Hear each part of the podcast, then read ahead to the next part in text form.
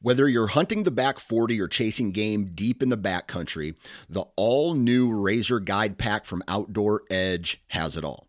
Coming in at only 12 ounces and in a premium wax canvas roll pack for compact storage and travel, the Razor Guide Pack is seven blades in total, including a 5 inch replaceable blade folding knife, a 3 inch replaceable blade caping knife, and the flip and zip saw for wood or bone. For more information, visit OutdoorEdge.com.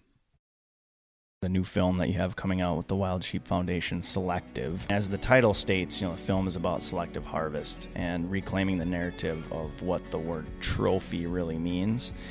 And I love this idea of flipping what the script has become. Can you speak a little bit more about that?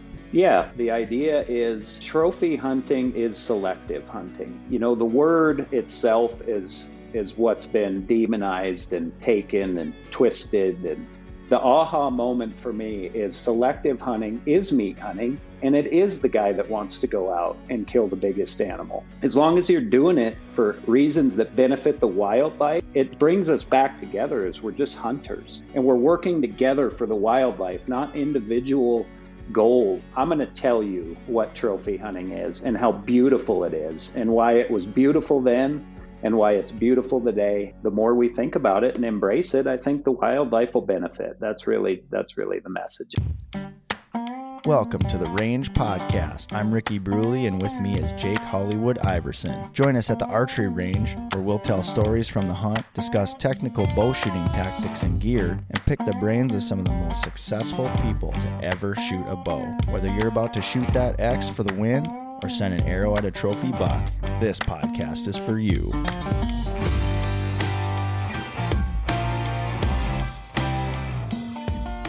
The Range Podcast is brought to you by Vapor Trail Archery, makers of the best bowstrings money can buy, originators of limb driven arrow rest technology, and innovators of Stokerized stabilizer systems. Welcome to the range, everybody. I'm Ricky Bruley, and joining me, as always, is by far the coolest millennial I know. Yeah, Hollywood. right. hello, hello. Thank you all for joining us today. Uh, you can also find the video version of this episode on our Vapor Trail YouTube channel, so please head on over and subscribe. Today, we have a very special guest on the show. He's an award winning film and television producer and the host of Into High Country on the Sportsman channel. He's most famous for his appearance on Vapor Trail's GI 8 Arrow Rest packaging as the real American hero, mountain hunter, codename Zinger. Everybody, welcome Mr. Jason Matzinger to the show. Yeah, thanks for having me, man. It's good to always good to catch up. For sure, we appreciate you having on. I know you got a busy schedule, so um, like you had said, you were just on the you had just gotten off the phone with um, some TV commercial stuff. So uh, appreciate you um, setting that aside so that we could have this chat, man. Oh, of course. I'd much rather talk about this stuff than commercial minutes and things like that anyway. yeah, Perfect. thanks a lot. How you been, Jason? How's everything going besides that?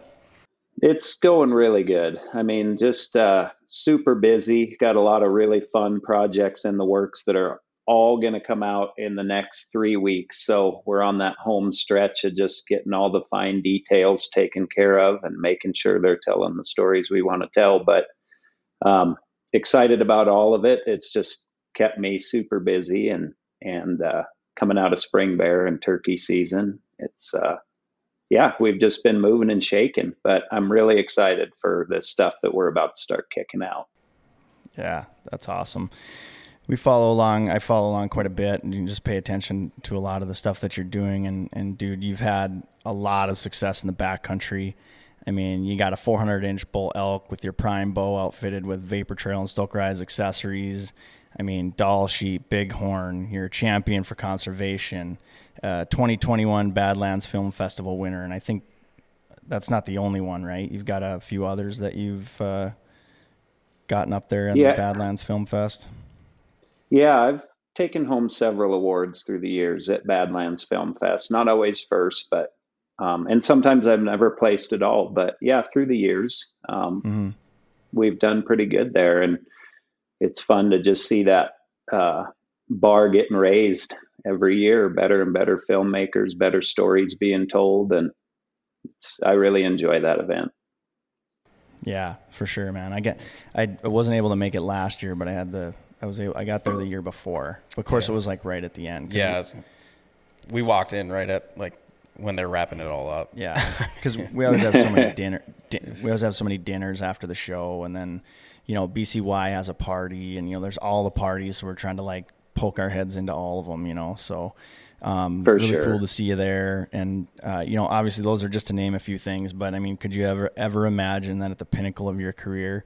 You'd have the opportunity to be a guest on the Range podcast with Ricky Bruley in Hollywood. No, I mean I've I've been waiting for that moment where I feel like I can turn around and say like I've made it, mom, and I yeah, think I've finally right. hit that spot. So I uh, I appreciate you guys giving me that opportunity. There's a lot that has led you here. That's for sure. I mean, I mean, if you want to share that journey with us, uh, you know what kind of led up to that glory of like i say uh, having your own packaging as a superhero. I mean uh, that we you know we thank you a lot for everything you do whether that's conservation and you know or you know just killing you know huge animals or um, you know really pushing pushing your brands and supporting us. You know that's been huge. But um, yeah i guess uh, the very start of it if I, I rick and i were talking about it didn't you the whole start kind of was you filmed. I remember you filmed a big white-tailed deer in Montana when you were guiding someone. Wasn't that the the kind of the start of your whole kickoff to being a superhero? I mean, that was around the time that I was really starting to get into filming. Um, and that was definitely one of those clips that I knew I had captured something special that I wanted to share with the world instead of just my friends. And um, I realized what I was seeing every day out there with these hunters was, you know, as good or better than what I was seeing on hunting television at the time. So it kind of inspired me to, you know, capture it. Not, I mean, at the time it wasn't for TV. I just knew that what I was seeing was really good. So I was like, just wanted to film it so I could show my friends and my family these cool experiences that I was having out there. And I wasn't just trying to tell them through a story, I could actually show them the cool stuff that was happening. And so that was really the start of it was every single night you'd go out and film. And then that's when you, we were like living with buddies and stuff, you know, so there would be five or six of us piled in a house at, you know, every night and we'd just sit back and they would tell us what they saw and we'd show them what we saw and it was just kind of the the culture surrounding our friendship. And and it, I just got more and more passionate about wanting to capture that stuff. And um around that time the the outfitter I was working for uh, moved away and a different outfit came in and we didn't end up getting sort of the lease on that uh, property to to continue to guide. And um, so I just pushed harder on the filming side of things and and uh, yeah, we just we just really enjoyed it. Whether it was my dad or my friends or whoever, I just always had a video camera along. And after after a certain amount of time, I had this archive of like hundreds of s- successful hunts on camera. You know, they they weren't well told stories, but you know they were the highlight it was kind of like all a highlight reel of these hunts and so i just started to really look at what i had as compared to what i was seeing and i'm like man i have stuff that's way better than this you know? I have clips that would like people would love to see and and at the time hunting tv didn't really speak to me on the level that i felt when i was out there. It was more like how many kills can you cram into the time you have versus like telling a story that talks about conservation and what those animals in that area need to thrive and survive and how hunters you know what hunters place in those areas should be to maintain that health of those herds and just really build all that up. So i could go on and on but really that's that's where it all started was just i loved and it, and it wasn't just the hunting Uh, you know, to this day, I get more excited about capturing an animal in its natural habitat, doing something cool, than I do a kill shot. You know that yeah. that's real. I love capturing those rare moments in nature that people just don't get to see unless you put a lot of time in out there. And then when the the camera settings are right and the lighting's right and the animal just almost reads the script, it's just that is so much harder to get than another kill shot. You know, and so that's really um, what's always driven me is just the wildlife and being around them and learning from them when I'm not hunting them and all of that kind of stuff. So, right. Yeah. Um, right. Yeah. Yeah. No, that's, uh, that's great. You, I feel like you're definitely a pioneer of like changing the narrative as to how like a hunting film should be or, or just even calling it a film in general because just like you said, all the old hunting stuff, or you know, from back in the early 2000s, and gosh, even when you know teenagers and all that kind of stuff, you go way back then, and it was again, like you said, it was just kill shots. There wasn't a lot of discussion about this is the gear we're using, or this is what we do, or this is how we do it, or you know that kind of stuff. Um, which those are good things too, but I just love the aesthetic of the films that you make and the story you tell and the way that you tell it. You're so articulate in all of that. And so I think that really kind of paved the way to what, a lot of what we see now. And uh, I just think it's fantastic. And, and then throwing in the cons- conservation piece too was really important. And that's when, uh, you know, when I had approached you, um, you know, because you had been using our products for quite some time up up to that point. Uh, mm-hmm. You know, you're good buddies with our previous general manager, uh, Ears, and um, you were supporting us in that way. And it's like well i want to take this further because i like the message that you're putting out there. And conservation is really important to all of us. And so that that was uh, a, a, face that we wanted to have um, uh, with our company. So or i should say with vapor trail and stokerized well i appreciate you saying that hearing hearing you talk about that just gave me you know like goosebumps it's just like you know, even when I was like, you know, kid growing up, look, watching those hunting shows, it was a lot of the, you know, I just remember stacking up arrows. Like that was the whole thing, just how many shots. And, um, yeah, your, your film, like calling it a film, that's the way I see, like, it almost makes me think of like Sitka gear. Like that's, yeah, it's a plug for a company right there. But, you know, they call it gear, not just hunting clothes. You know, like they change the way we look at how we're going out into the field. Where like Jason's saying, it's not a hunting show. I wouldn't call it a show. It's a hunting film or even an outdoor film. And you don't, at least I haven't seen that so much on other people where they're telling the story of the animal and making it a way bigger connection with what is happening. It's not just running out there and you see this, you know, at least for the Midwest, a doe, and you just shoot it. You're talking about, you know, such great species. Like uh, my wife and I have watched most of your uh, into high country stuff, but you know, like no, the one that really that. sticks out to me is no problem. Uh, it's awesome watching like the the uh, goat. Like there's a hunt that I remember specifically where you're chasing after goats and just seeing the cinematic you know shots of it is just so awesome. It's just captivating. It's just this is no longer just a hunting show. It's just a film you know, there's a lot more meaning to it. It seems it's it, it's a much more immersive experience, right? Yeah. Like I don't get excited about just strictly watching a guy sitting in a tree stand and shooting a deer. I mean, it's cool to see that kind of stuff, but just the way that the episodes open up with all the amazing shots, and you've got mm-hmm. sunsets, and you've got you know walking through the tall grass and the sage brush, and you know just images of of the wildlife that you're seeing along the way. It's just it's super cool. I love it yeah, it's amazing. Yep.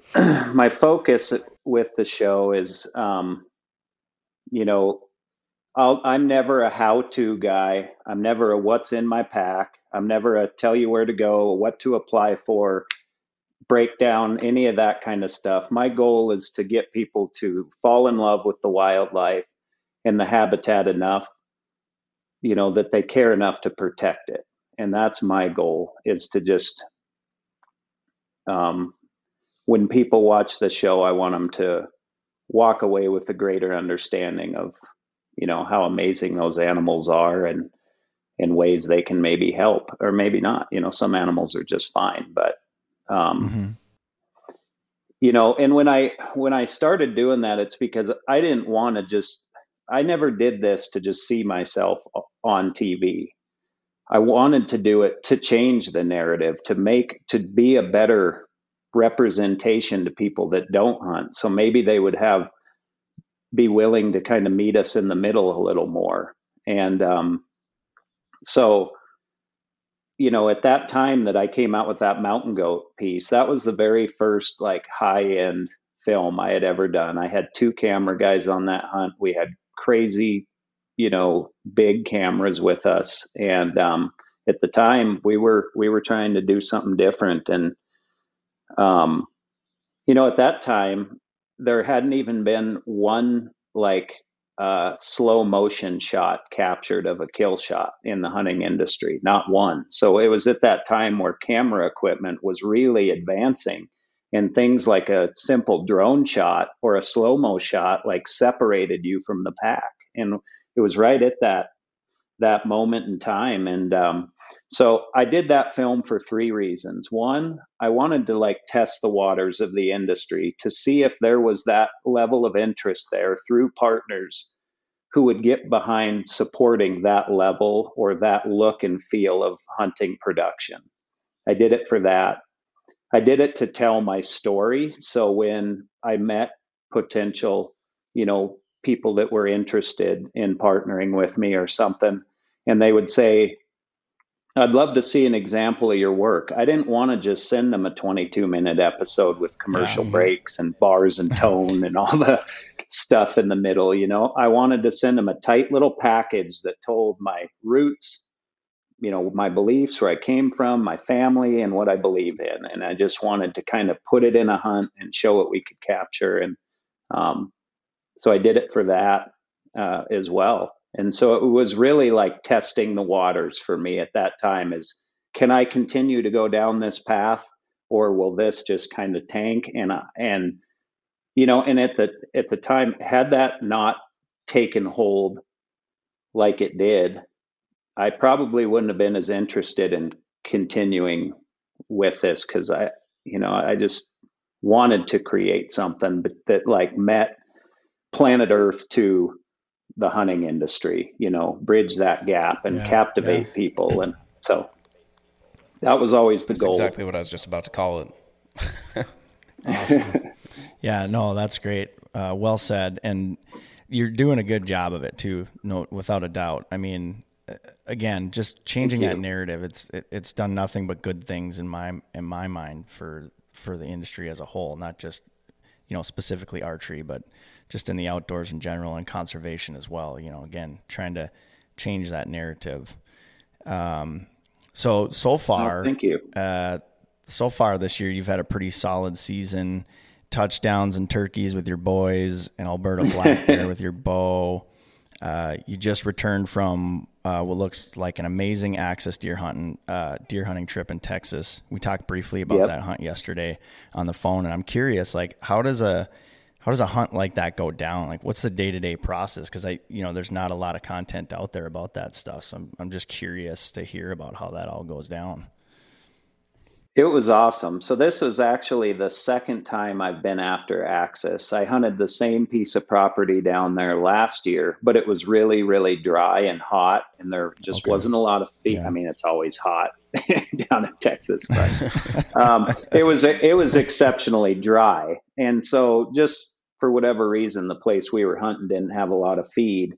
And so we saw a few axis, but I never even saw a buck I would have shot at um, on that trip last year. So returned again this year, and um, basically they have about three different water sources on we were hunting about a thousand acres eh, you know surrounded by these bigger ranches and it's all free range where we were hunting there's no high fence stuff there so these these axis are they'll make big loops can come and go but basically you're you're focusing your hunting around water whether that's spot and stock game kind of around the area where there's water or just sitting in in a blind and for me, knowing how flighty Axis were and knowing the level that I like to film stuff on, the spot and stock game was going to be tough. So I committed to sit in water on this on this hunt. So we'd go in and we'd get set up. Axis will stage in different areas, kind of like elk. Um, so we were getting in the blind incredibly early. I mean, I think we were leaving camp about 4:45, getting in there about 5:15 and then sitting there for an hour just waiting for the light to come up. And they're kind of gray light animals. I mean, from the the the experience I ha- I've had with them, I've seen very few kind of hitting water in the middle of the day.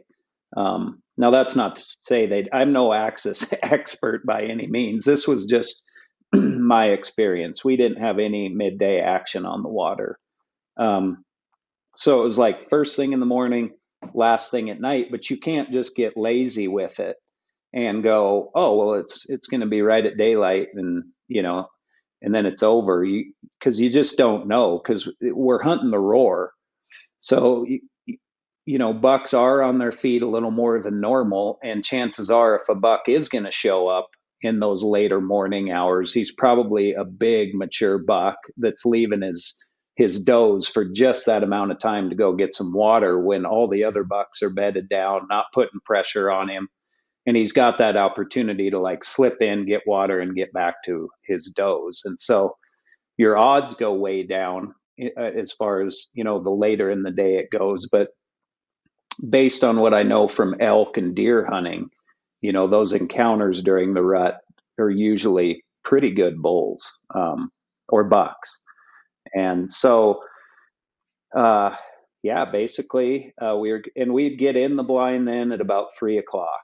And, you know, action wasn't till eight. But once again, you can't get lazy with it because if you try to just slide in at 7.30, they're already staged 100 yards out and you've just blown it for the whole night, you know. So, oh, okay. Um, so you, just a lot of hours sitting water and being patient. And so over four days, uh, I saw four axis bucks that I would have shot like within range. The first one uh, just kind of came in head on, walked through the trees, walked right past me, never even stopped. And it, it was like, you know, 45 yards out there, and he was head high, like moving, just not a not an opportunity, but a great encounter. Really cool footage. Um, then the next night, I had one come in, and I came to full draw on him. He he was drinking at 28 yards, and I let him you know, like finished drinking, and he came up out and stood there quartered away, and it was just like too dark. I could not differentiate exactly where I was aiming on him. So I was trying to like pull my head out, put it in, pull my head out, and like narrow it in. And I'm like, I can't, I don't feel good about this. So I just let I just let down and he just walked away. Um, then the next night, uh, I had a really good buck come in, came dead in on me, straight in, and started drinking. And I pulled back when he came in and just was holding my pins on him. And two white tails came out of the brush to the right and spooked him. So oh. he just came out of the water oh hole like unglued and took off, going dead away from me. So, I mean, they're flightier. They're like 10 times flightier than a whitetail, flightier than an antelope. Oh, yeah. wow. they, they are so finicky. And so I started to realize you're not going to get these perfect shots with these animals. Like you're, you have to be on your game. And that's not to say it can't happen, but you just got to be a lot more ready all the time with these animals. Um, mm-hmm. They don't give you a lot of foreshadowing to their actions like a, a deer and elk will. Um, so uh, when my buck ended up coming in, um, he came in, was drinking kind of quartered to, but his his legs were kind of spread out and he had his head down. And I was I had my 30 right on the bottom of his chest and my 20 like halfway up through his lungs. And I was just rock solid on him. And I've killed quite a few uh, antelope pronghorn, you know, with that shot, and I was locked on him. So I sent it and put it right here, and it came out right here. and he was dead. I mean, he freight trained out of there and was down in like five seconds. He made it 65 yards and just piled up right there, big old dust cloud. Um, it, but it, it, it, I, for my buddy down there, Jeff Helm, has tried to get me down there for years. And I'll be honest, I kind of like poo-hooed Texas a little bit. Like, eh, it's not really, really, not really my thing. I'm kind of a mountain guy, not really into the, you know, canned hunting. Like I, I thought all of Texas, I just stereotyped as like this, just easier level of hunting for some reason. And I don't know why I did that. And mm-hmm. so I've thoroughly enjoyed hunting those things. The first time you see them on the hoof, like a big axis buck, it is like a mythical creature. I mean, they, they're so beautiful and they just elegant animal. And so I am just hooked now. Now I learned so much spending that much time um, around them that now I just want to apply it. I went from like just straight up rookie, knowing nothing about axis to now like I've learned enough about them to where now I want to apply it, you know? Okay. Yeah.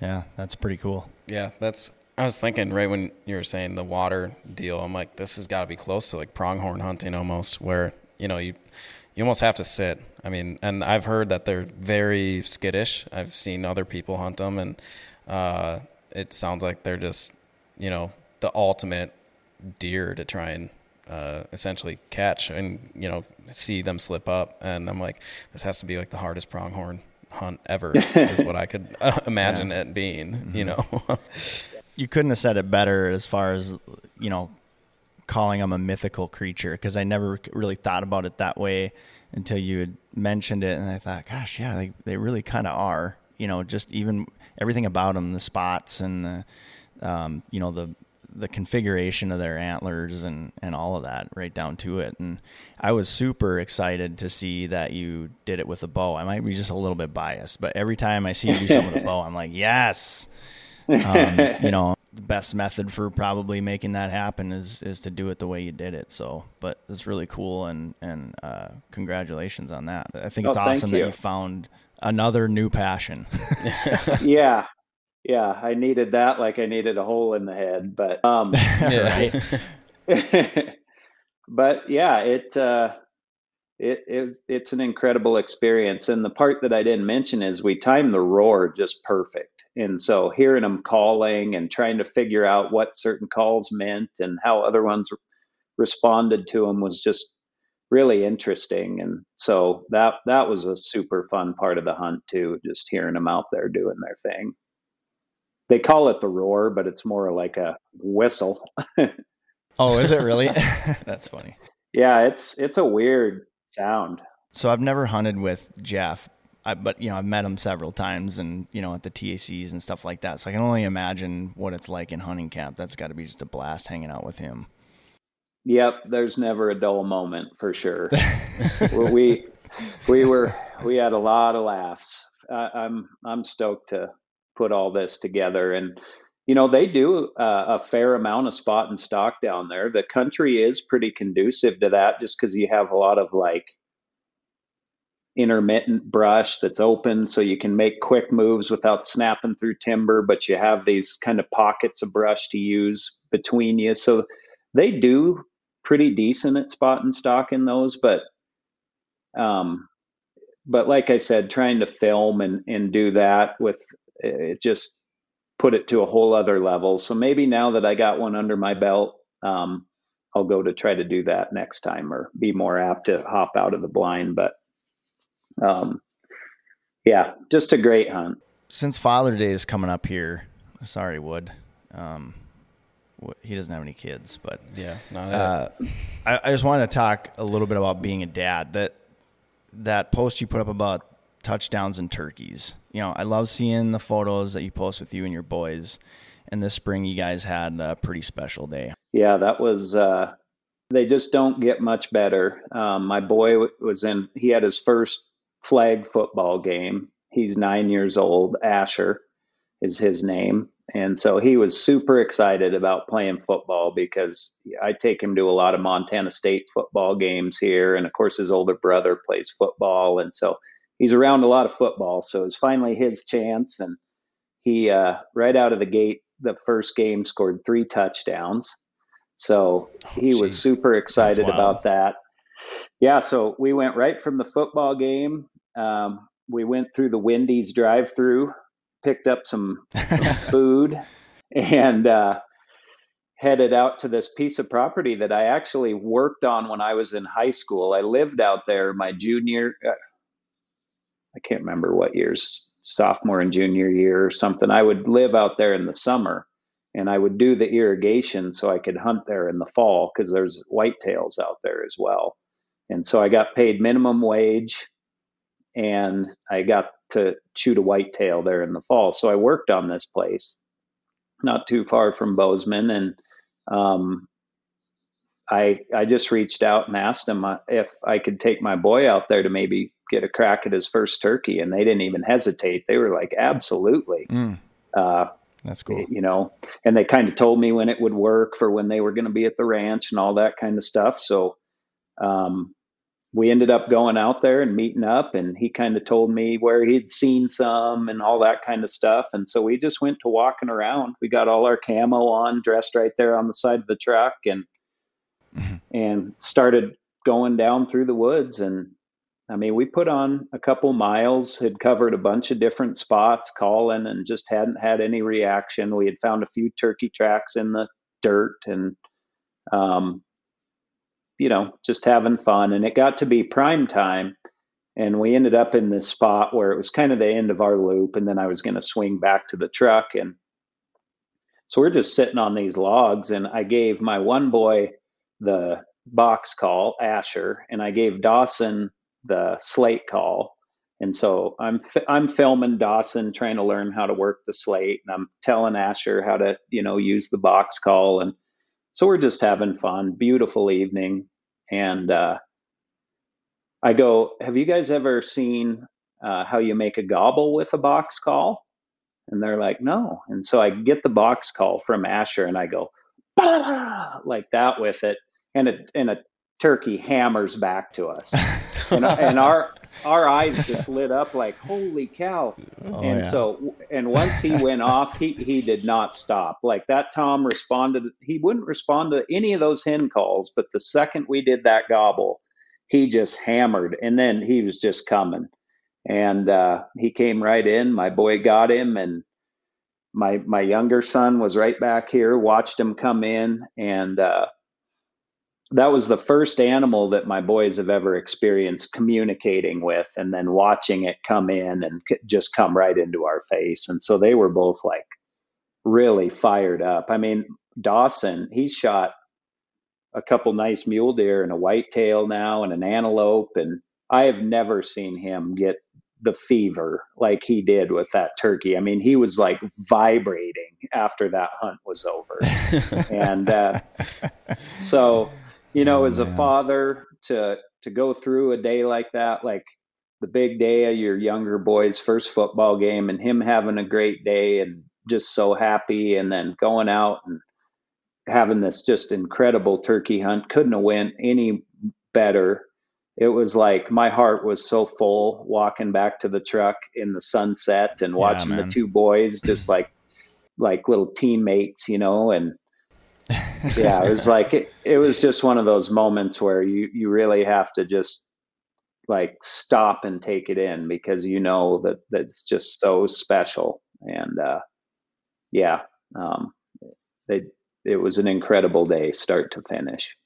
And uh yeah as a father who loves football and hunting just doesn't get much better than that. yeah. No, I'd have to imagine you were on top of the world. I mean, that day sounds like, I mean, nothing could have went wrong. It all yeah. came together by the sounds of it. Yeah. And, you know, got home to both of them asleep in the back seat. And I'm like, man, that, that is just a satisfying day right there. Wore them out and couldn't have went better. Perfect. Yeah. So continuing the Father's Day theme. So the quote that you have uh, on your post with the Alberta black bear, um, I want I was gonna read I wanted to read that just for the listeners um, because it's such a profound statement. But I'm gonna kind of put you on the spot here. I thought it would make more sense for you to read it. I wonder if you would mind reading that quote that you put up from your Alberta black bear hunt. Hollywood here. The Vapor Trail Pro Shop is a one stop shop for all of your archery needs. Coming this Friday, June 30th, is our brand new online arrow customizer. Build your Victory or Easton arrows with multiple vane options, configurations, and custom arrow wraps in a large array of designs and colors. Spine indexing and expedited build options are also available so you can get back out in the field and flinging in style. Check out the Vapor Trail Arrow Customizer at www.vaportrailarchery.com forward slash arrow customizer. I'm going to kind of put you on the spot here. I thought it would make more sense for you to read it. I wonder if you would mind reading that quote that you put up from your Alberta black bear hunt. Sure. I just got to pull up my pull it up on my phone here. Yeah, I shut it off so it wasn't dinging. So it'll take just a second. Oh. But another moment where I was like, yes, he did it with a bow, you know, and uh, and and and I'm doesn't mean that I don't. You know, I, I get there's there's hunts where you know I, I use a gun from time to time that kind of thing too. So and especially when it comes to some of those, you know, I know you had your bow on that sheep hunt up in the Northwest Territories, and uh, but I know that's not one of those hunts where you can run the risk of uh, not being able to harvest an animal simply because you don't have the right equipment, right? So totally understand that aspect of everything. So yeah, a lot of those emotions are going to come out. I'm actually doing a three part series on that sheep hunt that kicks off into high country this year. Um, that I'm really, really excited about. And uh, the a lot of those emotions of you know showing up with a bow and whether to take the rifle and where you're at in life and realistically what it takes to get back there and all that stuff becomes much more clear when you're up there but i'm excited to kick it out. Uh, okay so i found it. Okay so here's the quote. I said uh, I'm not sure I'll ever get tired of chasing and hunting black bears, although I'll admit, after taking so many, it gets harder and harder for me to find one that gets me excited enough to want to take its life. I watched it happen with my father, and now it's starting started happening with me. It's just the natural evolution of a hunter, I suppose. He always says, I'm just not that mad at him as I used to be. And now more than ever, I've come to understand what he meant by that and being mad at them never had anything to do with it. Alberta Black Bear 2023. What a hunt. Yes. So, dude, that is such a profound thought. I mean, honestly, and, and it it kind of scares me a little bit because I've discovered that, you know, I guess, you know, after having kids and, you know, it's like, man, I, I feel like there was a point in time where I was like, my purpose in life is to hunt, you know, and now I'm like, my purpose in life is to be the greatest dad and husband that I possibly can be. So naturally, time spent in the wilderness is sort of taking a back seat a little. So it's a little scary, but I, I, I am excited about my daughter getting old enough to start taking her out and, and, uh, and my stepson, he's 10 now. And so he's getting in, we're doing grouse hunting. That's his favorite thing to do. So it's just, it's just a blast, but I don't know. I, I guess I don't really know what else to say about that. I mean, I think it speaks for itself, right? And I think we all kind of as we as we progress in our uh, abilities to hunt, you start to uh, just see the reverence in it more than than it's about actually killing an animal. And I just love that. I love that quote. That was amazing. Well, I appreciate that. I mean, I I find that with bears more than anything. I'm starting to get that way with um, a few other animal species as well, but um, you know, and I've kind of struggled. I shouldn't say struggled with it, but you know, I, I told myself from the very beginning of this, before I ever had a show, that I was never gonna kill an animal to make a TV show.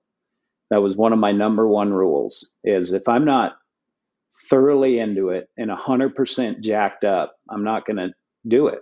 You know, it's not worth it to me one episode is is not worth it to me. And so as I've been doing this 14 years now, kicking out average of 10 episodes a year. And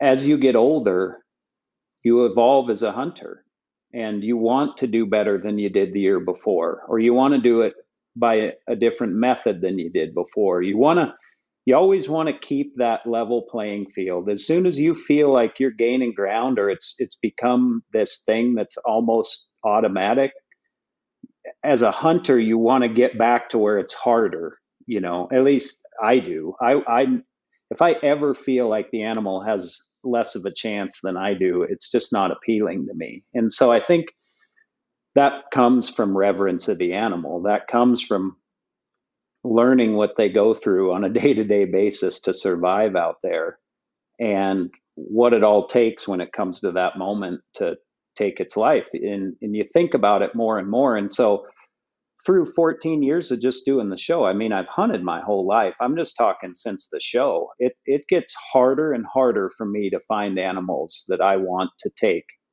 And so, um, but I've got this show. And so I'm to the point now where I'm like, you know, turning the page of the show of not feeling like I have to get those kills, but explain to the listeners the evolution of the hunter. You know, so I would rather hunt the entire season and go home without one and explain to people why I didn't want to take one that year and um, then take one that I'm not totally jacked about just to satisfy a guy that wants to see a kill shot at the end of the show.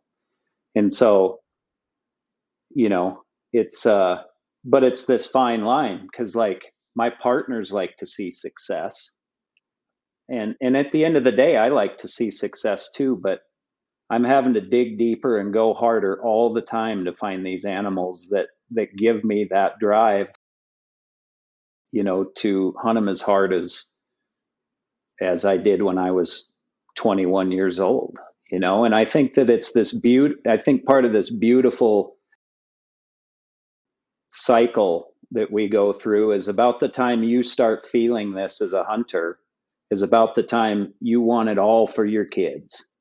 And so it, then the light bulb goes off to me of like now i understand why dad was like happy letting us go and just hanging at the truck. And now i understand why dad was could take midday naps that would drive me nuts that we weren't out there you know? Now i understand all this stuff.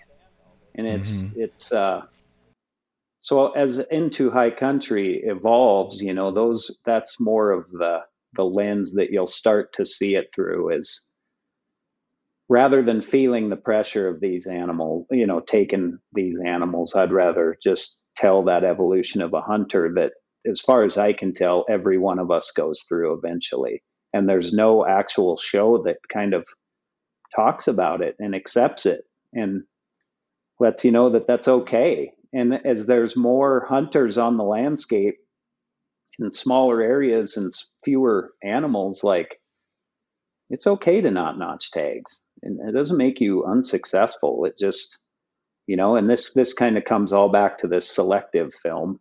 But um, yeah, that's I kind of went down a rabbit hole there, and I don't really know how. But uh, no, but, but, that was that was perfect yeah. because that's we're we're we're about to segue into that um, what you just talked about the the new film that you have coming out with the Wild Sheep Foundation Selective.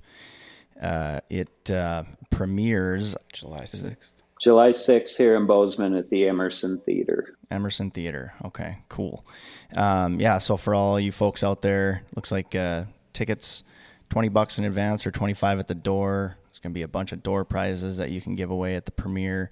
You got uh, uh, Randy Newberg as your evening MC. That's pretty cool. Uh, Vapor Trail and Stokerized is going to be giving away a package there, uh, arrow rest, stabilizer, and uh, custom bowstrings of their choice. Um, so we're happy to participate in that with you. Absolutely.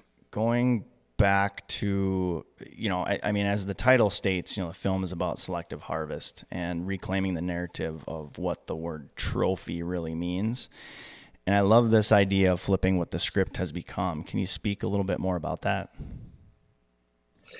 yeah um, so i grew up really familiar with the records keeping system uh, you know the Boone and Crockett headquarters is right in Missoula.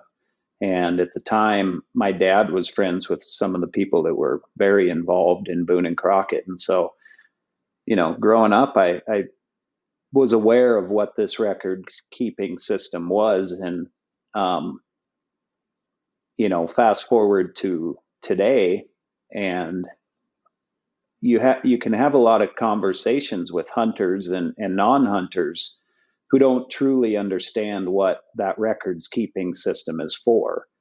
Uh, a lot of people think it's it's just like a, a bragging book for who's the best you know best hunter out there who's killed the biggest animals who's killed the most big animals um, but in reality it's just the most uh, best kept data, uh, most, um, what's the word I'm looking for? Intricate collection of data ever recorded that proves that the North American model of wildlife conservation is working. It proves that hunting is conservation. And without that, you know, if those records were to go away, we wouldn't have this this document that any time somebody puts us up against a fence about the benefits that come like the conservation benefits that come along with selective harvest we've got you know hundreds of years of data that we can show them and say well actually you're wrong.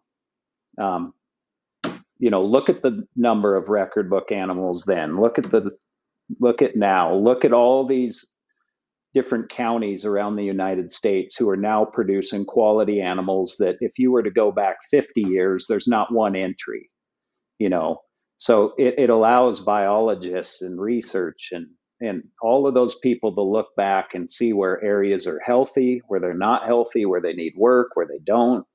And uh, what I find fascinating, that's a big part of the film actually, is conservation in America was actually started the first time that the general public ever became involved with matters that involve wildlife and wild places was because of a taxidermy collection that Theodore Roosevelt strategically put together that's called the North uh, oh geez the uh, North American uh, gosh National Collection of Heads and Horns and uh, it's it, it's now housed in Springfield, Missouri, at the Wonders Wildlife Museum. But originally, he made this room outside the Bronx Zoo because at the time, if you wanted to see these animals, you either had to go where they lived or you had to go to a zoo. And so zoos were uh, worldly attractions. You know, people were traveling from all over to come see these animals. And so Theodore Roosevelt had this idea that he and his buddies were going to go out and collect as many animals around the world as they could and mount every single one of them. And they did that and they made this national collection of heads and horns, which was basically a room you had to walk through to get to the zoo. And above the, when you would go in the door, it said, in memory of the vanishing big game of the world. And so people show up to a zoo to enjoy wildlife, and the first thing they see is in memory of vanishing big game of the world. And it sparked, it scared them. It was a scare tactic, and it worked because people would show up and they'd be like, "Wait a minute, what's happening to all these animals, and why? What can we do to help?" And so it lit a fire in the general public to want to help wildlife and look after them. And so that national collection, um, I've seen it referred to as the memorial that was never needed because we we not one of those animals went extinct.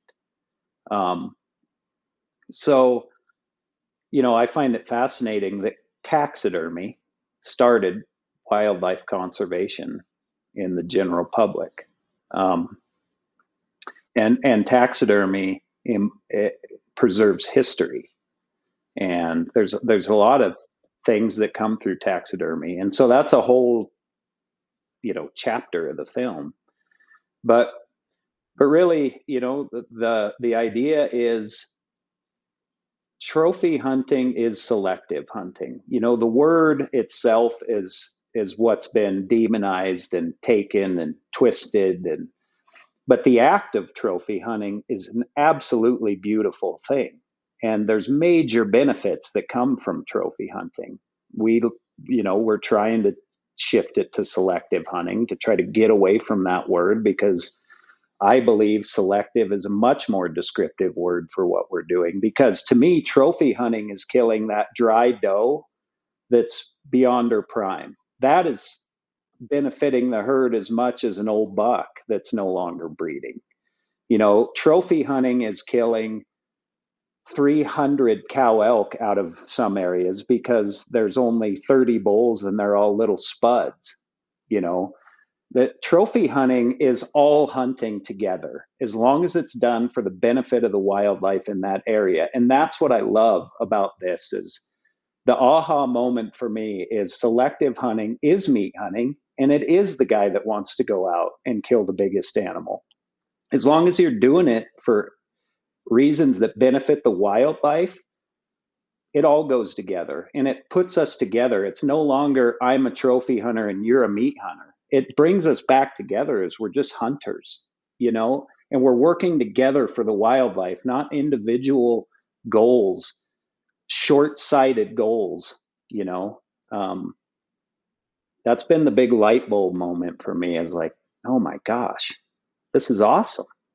You know, this brings us together because if we're if we're taking the right does out of the herd and we're we're hunting the areas that need to be thinned and we're leaving areas alone that that don't and only just picking those few off, you know, approaching it with that kind of outlook, it's going to be beneficial for everybody, you know, um, and and all the wildlife around it as well. So we just want to take back the narrative because I know, and all my friends know, and anybody who understands how wildlife management uh, works knows that taking those older matriarchs out of out of the forests and the mountains is an absolutely beautiful thing for wildlife. And as long as we continue to do that, those wildlife herds will continue to flourish. You know, it's yeah, the the old yeah, that... the old hashtag age matters. It's a hundred percent true. yeah, it really does. That's, that's some really cool info there. A lot of that I you know I didn't I didn't know about the Theodore Roosevelt Museum and and how they kind of use that as a tactic and um, yeah, that's that's some cool stuff. I'm, I really look forward to seeing that in the film. Yeah, it's funny when I do these documentary films, I get more excited about those little chapters of them than I do the actual hunting portions of them because they're just so juicy with information. And the hunting is like, you can see hunting elsewhere. You know, you can't see this elsewhere. This is special. So I love those those informational pieces in there. Mm-hmm. Yeah, that's that's why I think like when I think into high country is more you know touching on uh, why conservation is important, and so this is just another add-on to it. I mean, and I'm stepping back kind of to that quote as well, where you know that when you were describing what into high country is, that goes right along with that quote, where it's just like you know you're not out there just to you know, kill to kill. You know, it's just like there's a, a point in I think all of our hunting careers and like Rick was thinking maybe I wouldn't feel it yet just because I am a little bit younger and still full of some vinegar. But uh, I, even myself, I feel that way. It's just like you know I'm not here to just take every single thing because you know hunting is getting a little bit bigger, but you know maybe there will be some retraction. But what about the next generation behind us? You know, it's not fair to that next person um, and that might be Rick's daughter or your two sons. You know, it's like I want their them to be able to experience that too. So it's just it's so cool seeing that you know you've got this platform to be able to share that more than just watching the bullet fly or the arrow fly. You know, um, pushing the fact of you know this is where it started and this is where we need to keep going just to you know bring this whole thing together where yeah and we're not just you know you're a trophy hunter uh, and i'm a meat hunter sort of thing. It's just we're all hunters. We're all here to conserve you know for the next generation. So it's really cool exactly. being able to see that um, and in such high def- definition too. You know having that story is just amazing. It's awesome. Heck yeah. I appreciate that. I want to read I want to read one quote that I used um, that I, I am going to use in the film too um, from Jack O'Connor. I don't know if you guys are familiar with who Jack O'Connor is, but he's a legend uh, in my world, sheep world. He wrote this quote in September of 1954. And it says, Trophy hunting never hurt sheep herds because the rams with big heads are all the old ones within a year or two of death. Hunters could take every ram over nine on every sheep mountain in North America without jeopardizing the herds at all. And that is still yes. true today. Yeah. That's so insane. I, like when I was watching your selective uh, trailer, said like rams over seven years or seven years is about when they start, you know, really start to breed and mate. And I'm like, oh my goodness, like that really, you know, to your point, you know, selective. That that's the importance of going for the bigger one instead of just killing to kill. You know, because eventually one day I want to be up there, but I have to wait 30 years but I, I mean, I'll well, be happy to if they're still going to be wait, sitting there, you know?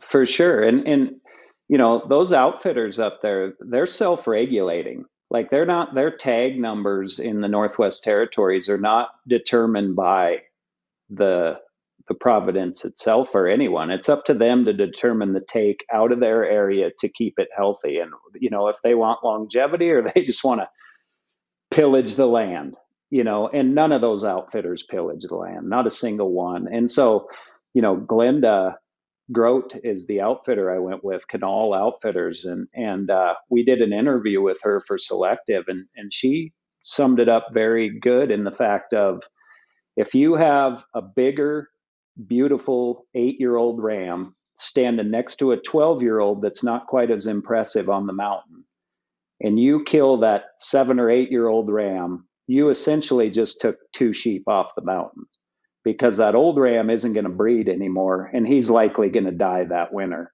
So when we were hunting up there, and th- that's the reason I wanted to use sheep.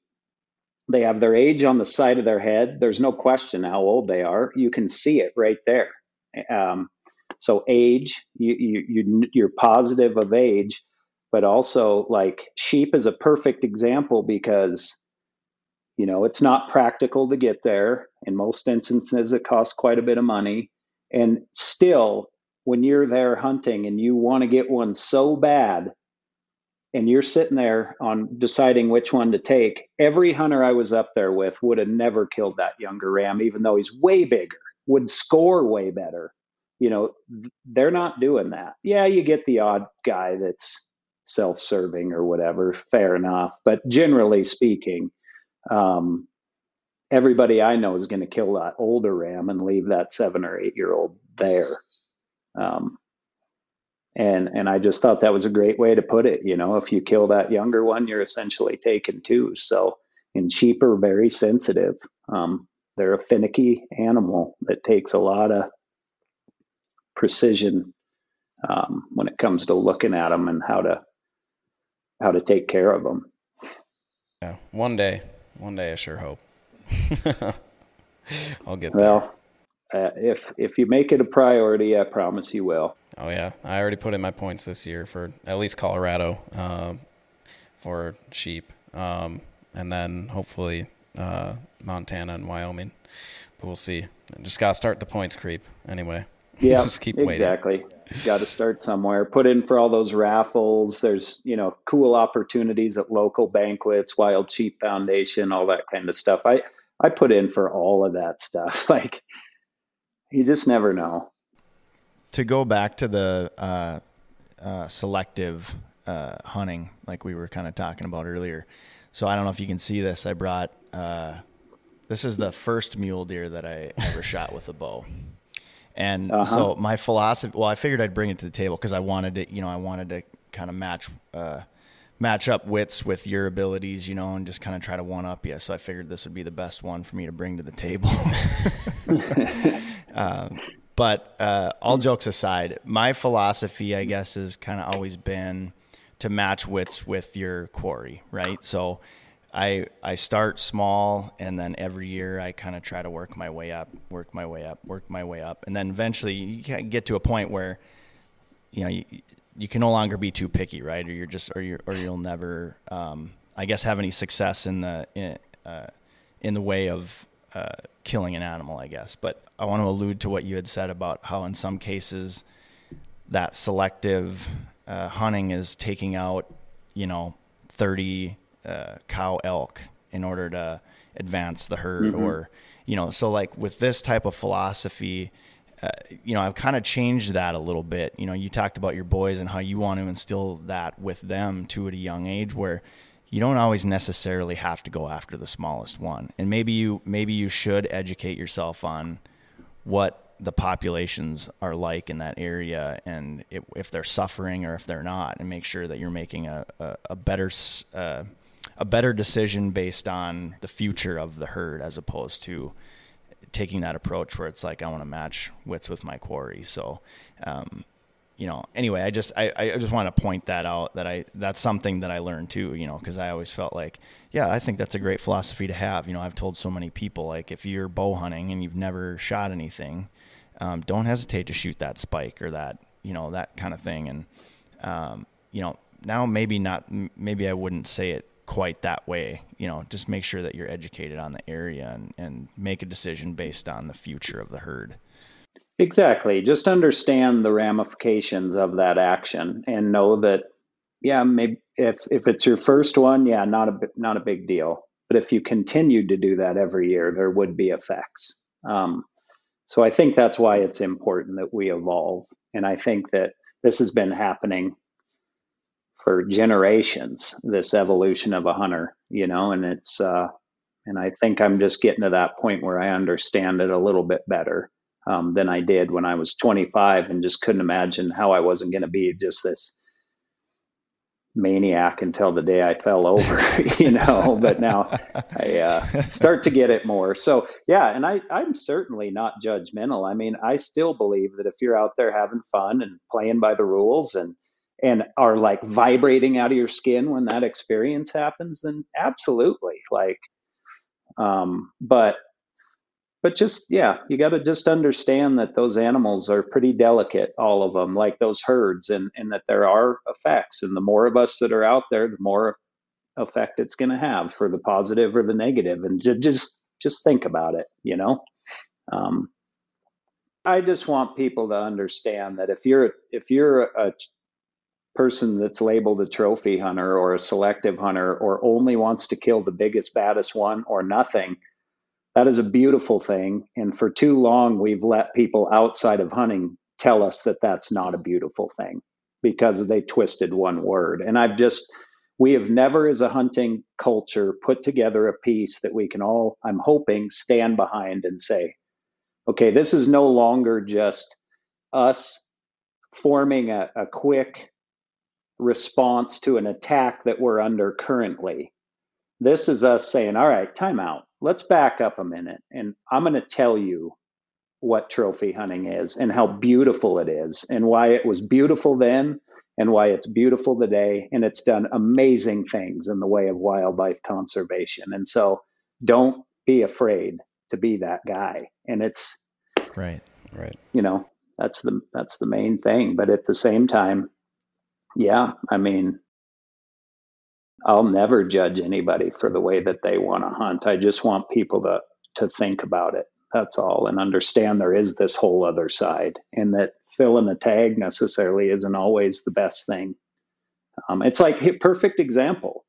I put in for Wyoming antelope only because I had points there and I didn't want to lose them. And I'm sitting there going, please don't let me draw because they just had major die offs in that in the area that that I'm hunting. So I get the web the the link today that said Wyoming results are out, and I get on there going, please don't draw, please don't draw.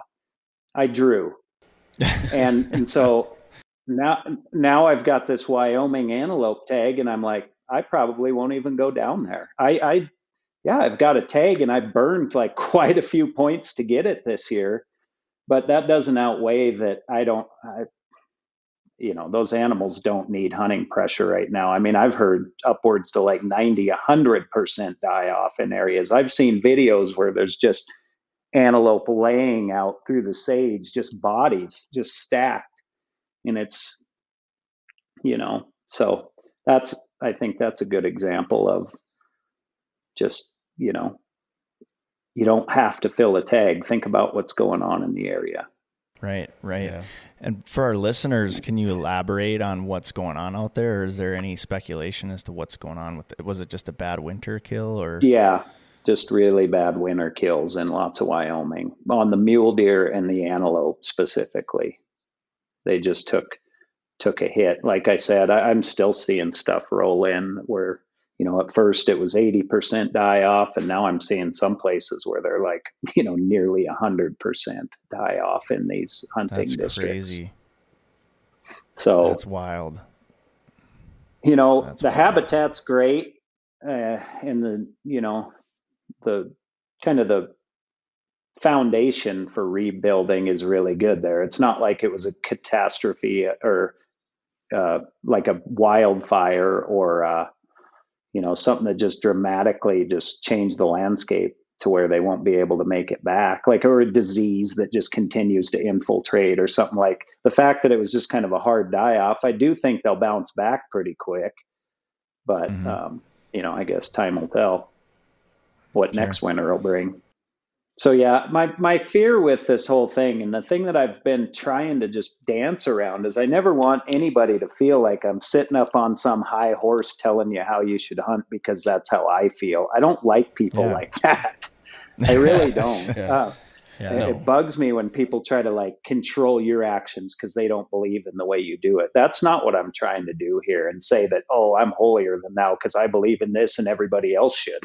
That's not it at all. It's just I just want to put out the message that trophy hunting's awesome and it's beautiful and it does great things for wildlife. So the more we think about it and embrace it, I think the wildlife will benefit. That's really that's really the messaging. And I want people that don't understand at all what trophy hunting is to actually have a real picture and a real story told about what trophy hunting is. So it isn't this like you know dark cloud kind of thing.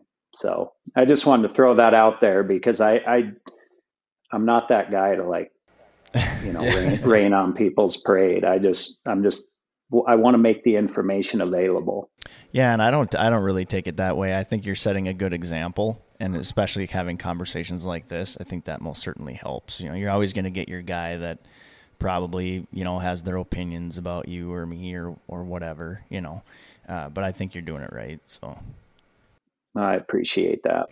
I was just thinking the same. Like I, if like you said earlier, if if you're you know if that gets your blood pumping, send it. I mean, go ahead. Yeah. And I like like my uh, way of relating back to what you're pushing is you know my mule deer hunt last year. You know North Dakota, I had a deer just like Rick's um, walk ten yards in front of me, and I'm just like, this isn't what I'm here for you know, because I could just feel it, you know. And part of me, I still came home empty handed, but you know, and then the thoughts of you know their herd was also struggling last year as well with EHD. Um, it's been really dry out there and everything, so it's like you know this is an opportunity for someone else now, and it's going to be bigger for the next guy.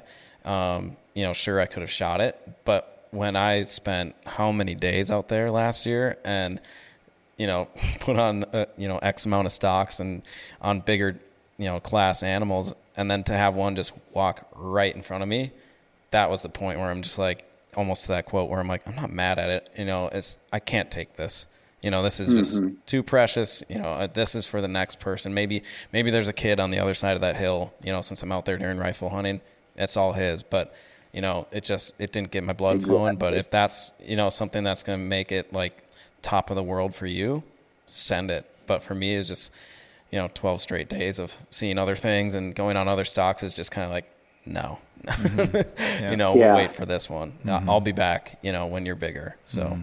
or give someone else I've, that chance so totally i've got a i've got a cool example of that i had chased this mule deer all year and he was a good buck he wasn't a giant but he was as good a one as i could find he had some cool characteristics like extra points and stuff and uh, one day i'm hunting and uh, I'm just cruising down the county road to sort of get to the area where he lived. And I look over, and there he is 120 yards off the side of the road. And this was during rifle season.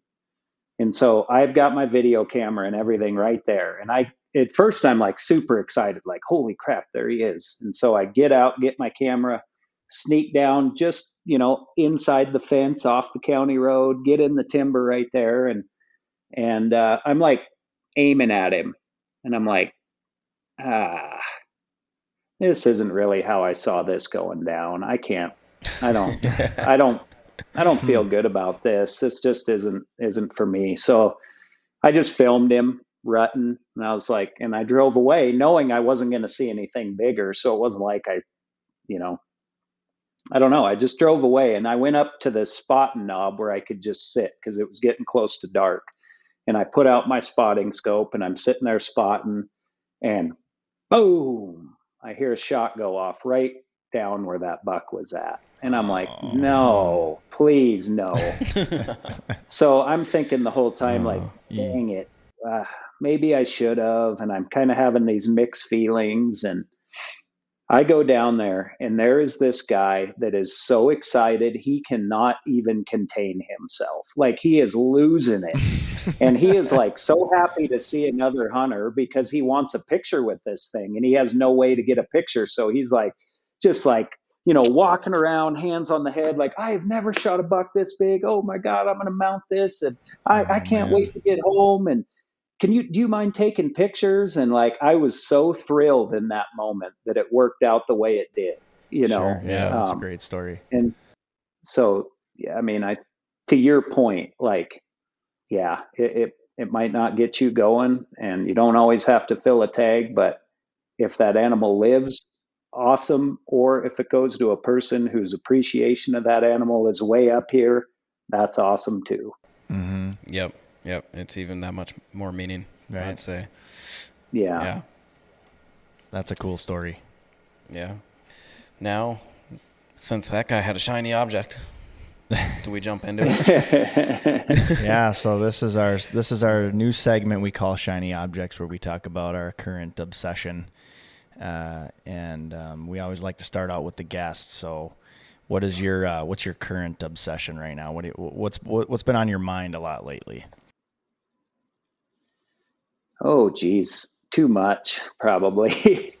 um, it's, um, you know, for me, I, I would separate that into two things because there's a shiny object when it comes to my my career and my hunting, and then there's a shiny object when it comes to being a father. And um, you know, for me, I just want to be a better father all the time. I'm gone a lot, and I have two boys with two different mothers, and so I get them both together every other weekend. And so, you know, the old saying, it's like it's not it's not about the it's not about the time you have; it's about the quality of the time. Um, I'm trying to not be like so busy in my time with them that it's not a hundred percent for them. So for me, you know, my main focus right now is just enjoying my kids while I can at the age where they're scoring touchdowns and killing their first turkeys. You know, those I want to be I want to have more of those days together with my kids and um that's that's personally the biggest thing I'm chasing in my life as far as um you know outside of of my career but within within my career I've just you know got this selective film coming out. I started this project in 2018. I started writing for this, I started filming for it, planning for it. COVID got in the way, two years couldn't get to Canada, was wondering if it was even going to happen. And now back into full tilt production. Like this, this project has been a lot on me. I mean, getting ready for the hunt, the hunt itself, being physically able. Like you know that's been a big focus of my life for a long time is that selective film. And now that we're just like right there to to sending it off and kicking it out that's really the tip of mind for me. Um, beyond that i'm super excited. Next weekend at total archery challenge at big sky. I'm launching a film called chasing a ghost which uh, is a, a film based on my bull elk hunt from last year and craziest elk hunting story I've ever had. Um, happened to me personally on the biggest bull of my life, uh, bull that I had had found in 2017 and knew about him, but never once put eyes on him since 2017 until four hours before I got him. Um, not no trail cam pics, no nothing. I never once saw the bull on the hoof um, until the day I killed him, and I thought he was dead years ago. That's why I called the film "Chasing a Ghost." I didn't. I wasn't hunting for that bull anymore. I was just hunting for any big bull, and uh, then he showed back up. So I'm really excited about telling that story because since I've killed that elk, I've had other hunters come forth, which is going to be the long version. I'm going to this this version that's going to play at TAC is like uh, about 13 minutes long. The full film will probably end up being about 22 minutes long. I'll show more of my process of um, all the trail cams that I had out, pictures that I got of other bulls. I'll show like his sets of sheds that I have together because I have his sheds from 17 and 18, both sets. And then when I killed him, so I kind of want to lay all those together, talk about that. I'm taking him in to have him aged. We're going to document those guys um, aging him for me. And um, then at the end of the film, I'm going to add in a lot more of the stuff that's come to me since, which has just been fascinating. Uh, the stories of where this bull's been, where other people have seen him, you know, putting little pinpoints on the map and just getting a better picture of this bull's life has been really cool. So, so yeah, that and then this the, yeah, the, between the selective chasing a ghost and then uh, season 14 kicking off between the launch of those two films uh, with the three part series on the sheep. It's just a lot of a lot of irons in the fire and a lot of projects that I'm yeah. really excited about. Um, so uh, that's been the shiny object for me is making sure that I I I stay the course and just give those projects everything they deserve right to the point where we kick them out. So that's huge. Yeah, man. Uh, do you have anything that can top that, man? I, no, no. I'm like, I don't want to talk about my shiny object now because it's like I can't. Wow, I was going to say um, my current shiny object is uh, I'm trying to learn how to be a farmer. So, uh, and not in the matter of like food plots or anything like that. Like I'm preparing for the end of the world. So I'm like trying to be a g- gardener and, uh-huh. you know, grow uh, cucumbers and tomatoes and do that kind of thing. And then I, you know, I didn't draw any tags this year. So I'm just going to be whitetail hunting here. And I mean, if I get, I have about a one in a billion chance of drawing an elk tag here in Minnesota. But uh, other than that, yeah, I'm just kind of, that's it. Shooting my new bow and and the you know really the this podcast has really kind of been a, a recent shiny object if we want to kind of talk about what's going on currently in our career because this has been um, just a, an amazing experience. Uh, you know, just and the community is really really awesome. Everybody that I've met is amazing, and uh, you know also just getting educated too. Like just even having these conversations with you Jason. I mean, we, we've had some brief conversations like out at the ATA show and stuff like that, but it's always so hard to, you know, we're always so busy. It's so hmm. hard to actually just sit down and have a conversation, you know. So I hope we can do this some more. Um, you bet. But uh, let, let us move on to what what's Hollywood's shiny thing. I don't know. Uh, I got some small stuff, I guess, not near as cool as that, but any of those things.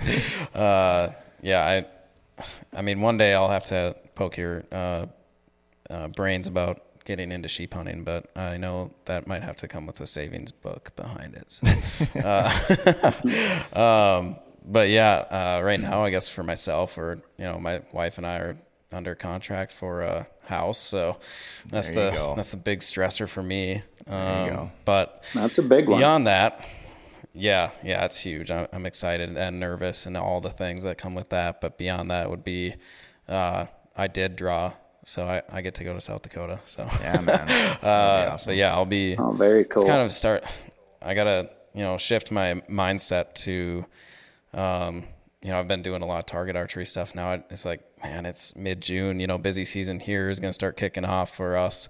You know, for our, our bowstrings and everything. Um, and as far as like the pro shop, you know, uh, a lot of tuning work is going to start coming. So I'm like, man, I I better start taking this time while it's slow or slower to really you know start you know touching out that 100 yards and just practicing that long range just to make everything that much easier. So been focusing, I guess, pretty heavily on getting back into the gym, making sure I'm ready for that. Although South Dakota looks a little bit flatter than North Dakota.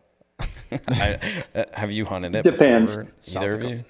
Depends. Okay, yeah, because I know there's you know there's parts of Badlands there too. So, um, I mean it'll be mule deer round two for me. So I'm excited for that. You know, hopefully everything pans out. I I really think we do need some rain though. I don't know how out by you has been, but it's been so dry. So, you know, that's I guess we're we're looking thing. really good here right now. We've been getting a lot of rain, but good. yeah, I don't think they've been getting quite as much on the eastern half.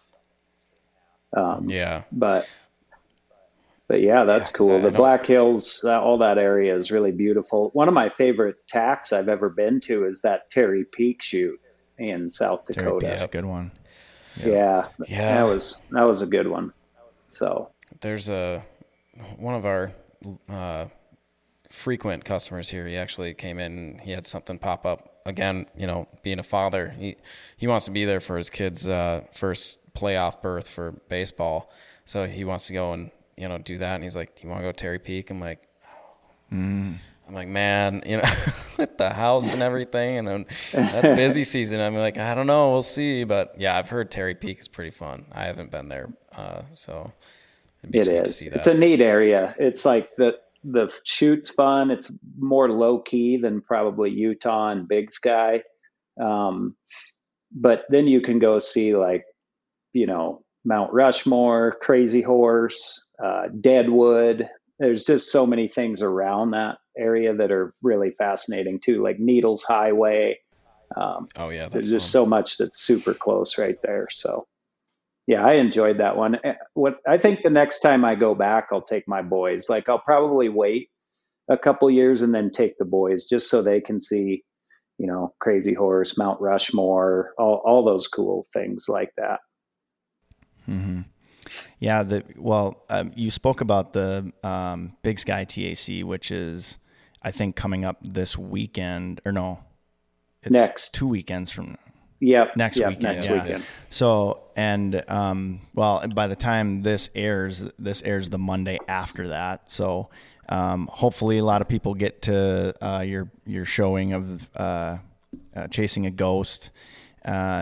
But I just wanted to talk about two Big Sky. Uh, I was there two years ago, three years ago. Gosh, I can't remember now. It's been time flies by so fast. But um, what I really liked about Big Sky was just the the family oriented environment. There's so many things to do for the whole family, and I think Terry Peak is kind of the same way too. So uh, yeah. But that big sky shoot was a, was a ton of fun. I, I am jealous that I can't be out there, man. I just you know we used to have a booth with them, but things have been just so crazy with that with the new acquisition the last few years, and we're really hoping to get back out there. We're hoping to get a booth back, or Vapor Trail is anyways.